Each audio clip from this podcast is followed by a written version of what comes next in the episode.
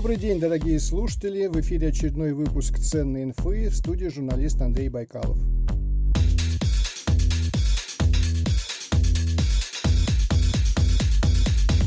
На днях прочитал интересную фразу о том, что юридические услуги для физических лиц в России только на 20% состоят из уникальных операций и на 80% из повторяющихся. И вот эти 80% можно автоматизировать, а значит сэкономить на юристах. Но давайте разберемся более детально, что нас ждет в будущем с юридическими услугами. Гость эфира Иван Хаустов, основатель проекта «Легиум».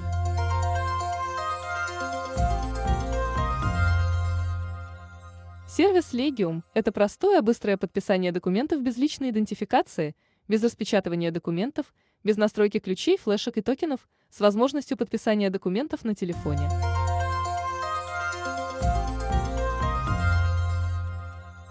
Иван, добрый день. Здрасте, здрасте. Всем привет. Иван, 80% юридических операций можно автоматизировать. Так как вы считаете, стоит ли уже закрывать юридические кафедры в вузах? Нет, нет, остается еще 20%. Эти 20%, э, если считать статистику правильной, а крайне нам нужны. Ага.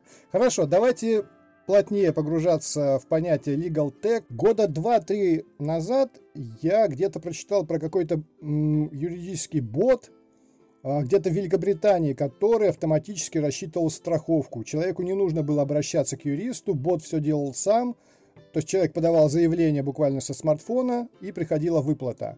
Вот э, есть ли еще какие-то направления, которые можно автоматизировать? Все сферы э, юридической профессии, где задействован э, труд помощника, э, они могут быть автоматизированы. Это от классической, знакомой, привычной нам поиски судебной практики до конструкторов документов и формирования каких-то заключений вполне автоматических. Да?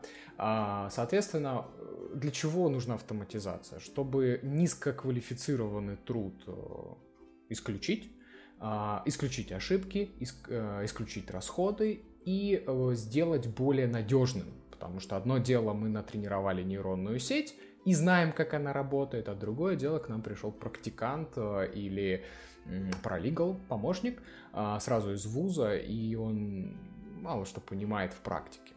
Возможно ли ситуация, когда решение принимает робо-судья, в процессе принимают участие робо-обвинитель и робо-адвокат, а человек остается где-то в сторонке? А, ну вот это как раз а, к слову о том, хотим мы заменить существующий человеческий процесс автоматическим, или мы хотим его исключить. А, видится, что, конечно, на первом этапе как-то автоматизировать а, проще, потому что процесс ломать это очень сложно. А, и в таком ключе кто-то из уважаемых юристов, э, если я не ошибаюсь, это Роман Бевзенко, написал, что как работает а, нейронная сеть. Вы берете существующую практику судебную, размечаете ее соответствующим образом и отдаете нейронной сети. А, нейронная сеть исследует, и в дальнейшем ориентируются вот на эти примеры, на эту практику, которую вы предоставили для вынесения новых э, решений. Соответственно, если у нас 99,9% обвинительных э, решений, как вы думаете, какое будет выносить решение э, нейронная сеть?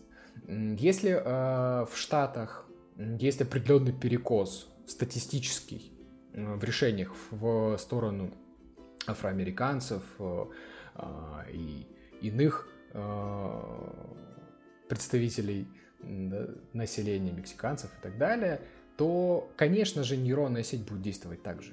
Она будет действовать, как человек а, решал заранее. А мы, наверное, так не хотели бы. И хочется какие-то стандарты общие и не субъективные, а объективные. Поэтому э, видится, что правильным было бы какое-то исключение вот существующего процесса, не симулировать, не эмулировать человека, а исключить вообще процесс, сделать его более формальным, оцифровать. А, условно, если есть а, нарушение закона, зафиксировать, найти способ его зафиксировать и по факту нарушения выносить сразу автоматические решения. Условно, как это работает со штрафами? Пересек двойную сплошную, камера за за зафиксировала это, распознала нейронная сеть или алгоритмы, что ты пересек двойную сплошную. Штраф наказать или лишить прав э, выносит автоматически, без э, симуляции процесса. Хорошо, а вот хотел бы поговорить про ваш проект Legium. Вы ведь там тоже что-то автоматизируете, верно? А, к проблеме рутины можно подходить с разных сторон. Можно взять процесс и его автоматизировать. По сути, вы не меняете процесс. А можно взять, взять существующий процесс и выкинуть все лишнее. А, и есть и плюсы, и минусы у того и другого процесса. Например, когда мы говорим про ботов или какой-то помощи со стороны нейронных сетей, мы, по сути, просто вместо э, человека вставляем в процесс э, машину. Все, мы процесс практически не меняем. Но если мы э, исключим из процесса э, человека читаемый текст, да, условно, и будем заключать договоры э, как-то в другом формате, например, на, на языке программирования, который будет э, нату, нативен э, и привычен машине, а человеку не привычен, тогда, конечно же, у нас первично будет э, технологический процесс, э, и здесь уже намного проще будет с этим работать. Соответственно, э, из исповедуя вот эту философию, что иногда нужно исключить из процесса все лишнее, мы э, исключили бумагу из процесса подписания документа. А, мы заметили, что существующие процессы подписания электронных документов тоже несовершенны, и там есть проблемы. Мы их тоже исключили. А, что получилось э, в остатке? Это, а, это как с алмазом. Вы э, исключаете все лишнее, и остается то, что действительно важно. Мы, конечно же, смотрели на опыт э, финтех, да, то есть э, у нас э, есть некое сочетание legal tech, fintech и там, других популярных теков, когда э, есть уже некое достижение в области подписания документов э, банковских, платежек, например, в банк-клиенте. То есть это быстро, удобно, приятно, а, но в документах, договоров и актах такого нету.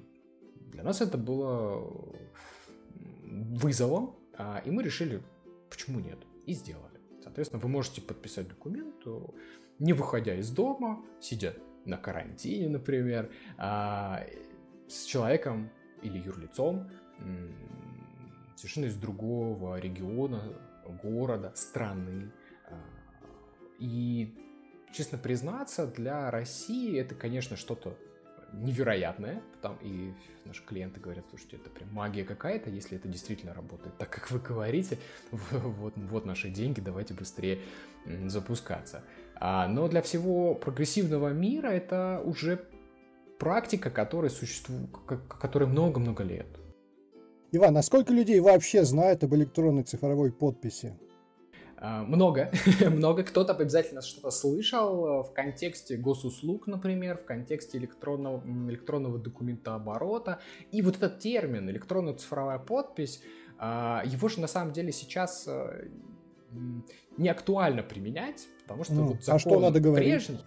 Сейчас, электронная подпись. Электронная подпись. Mm-hmm. Раньше был закон э, об электронно-цифровой подписи. Он предусматривал только вот классическую с флешкой электронно-цифровую подпись. Потом вступил в силу новый закон об электронной подписи, который э, предусматривает не только вот эту классическую подпись на флешке с криптографией по ГОСТам, с лицензией ФСБ, но и простую подпись электронную, например, которая э, является собой переписку по электронной почте, например. То есть, когда вы по почте переписываетесь электронно, или в WhatsApp, или в Телеграме, вы по сути подписываете простой электронной подписью такие сообщения. И мне очень нравятся судебные акты, решения э, арбитражных судов, когда они признают э, договоры, э, заключенные, подписанные путем переписки в WhatsApp. Это очень технологично. Если я вот как самозанятый редактор, журналист нашел заказчика, написал для него несколько статей, я могу с ним, получается, через WhatsApp заключить договор? Можете. И в большинстве случаев этот договор будет признан э, заключенным и подписанным, э, потому что вы достигли соглашения. Погодите, это, это будет словесно, или мне надо его как-то подписать, допустим, с, вашего, с, с помощью вашего сервиса? Или это просто на словах надо будет сказать, ну, мы с тобой договорились, оплата такая-то, я сдам работу к такому-то сроку? Вы можете это оставить соглашение в WhatsApp. Это будет письменная форма сделки. Если вы э, можете доказать, что вот на той стороне был заказчик, он вам перечислил деньги, вы выполнили, вот результат. Ну, конечно, это займет чуть больше времени, сил а, и походов в суд, чтобы это все доказать. А, все упирается в сложности доказывания. А, и почему так принято подписывать сканы по электронной почте. Потому что это быстро, это просто, это общепринято. Но да, это сложно в случае, если будет какой-то спор судебный, доказать, что это вот э, эта сторона подписала договор. Потому что а что мешает вам сделать электронную почту Газпром собачка gmail.com а, и подписать э, договор от имени Газпрома? Ничего не мешает.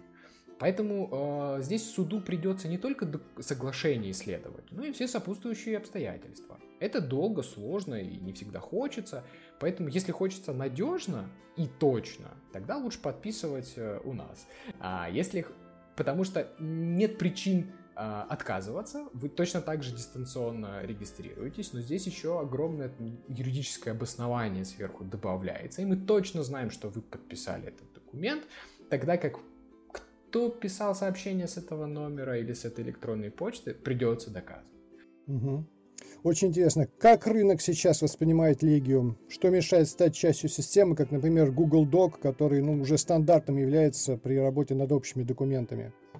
А мы сейчас э, объясняем, то есть это новый продукт, который приходит на новый рынок, и наша задача объяснить, э, в чем ценность. А, объяснить, что это законно, что это, э, что это действительно принимается судебными и государственными органами. Это большой долгий процесс, а, и мы очень рады, что нам помогают а, в этом крупные компании, которые в нас поверили на первых этапах. Конечно, прежде всего это Сбербанк, который и обучил и рассказал, и познакомил со всеми своими департаментами и дочерними компаниями, которые инвестировал в нас. Ну, то есть это наш партнер номер один, конечно же. А, плюс еще наши любимые партнеры это Dodo Pizza и Rocket.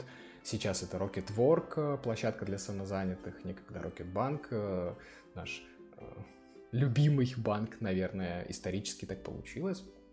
Соответственно, все эти компании, они э, с верой в прекрасное светлое будущее, верой в нас э, пошли и помогают нам объяснять своим контрагентам в том числе, э, что так действительно можно, что так действительно проще, быстрее, эффективнее подписывать документы. Вам не надо ничего настраивать, вам не надо платить за регистрацию, вам не надо интегрировать свои системы, если вам не надо. Если надо, вы можете очень быстро интегрироваться.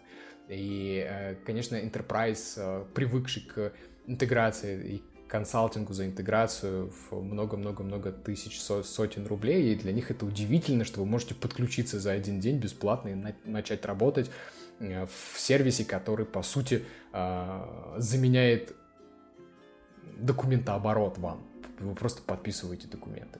А, мы изменили механику, все стало намного проще и быстрее. А, хорошо, что напомнили про Google Doc. Вот эта механика, когда вы отправляете ссылочку другу или партнеру, и по ссылке он проходит и редактирует, и смотрит документ, или вы вместе что-то работаете с документом. Это очень хорошая механика, современная, которой никто из э, вендоров классического электронного документооборота, к сожалению, не пользуются. А, они привыкли к какому-то э, стандартному сложному механизму, а мы предлагаем отправить ссылочку контрагенту, он пройдет и подпишет документ. Это очень просто и быстро. Когда юрист в смартфоне станет обыденным явлением? Ваш прогноз, что этому может помешать? А, это будет э, скоро. И потихоньку-потихоньку юристов в смартфоне будет э, завладевать нашим вниманием. Э, единственное, что он должен быть не носителем какого-то негативной коннотации, он должен быть а, помощником в вашей текущей жизни, он должен подсказывать, а, как решать те или иные а, вопросы. И вот, кстати, идея для стартапа, э, уже сейчас технологии могут отслеживать огромное количество наших повседневных событий.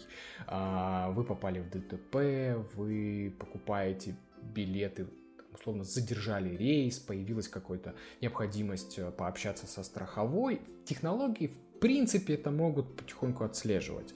А, соответственно, если вдруг появляется такая необходимость, ваш э, юрист в смартфоне может спросить, слушай, друг, а хочешь я тебе помогу? И подсказать по какому-то вопросу.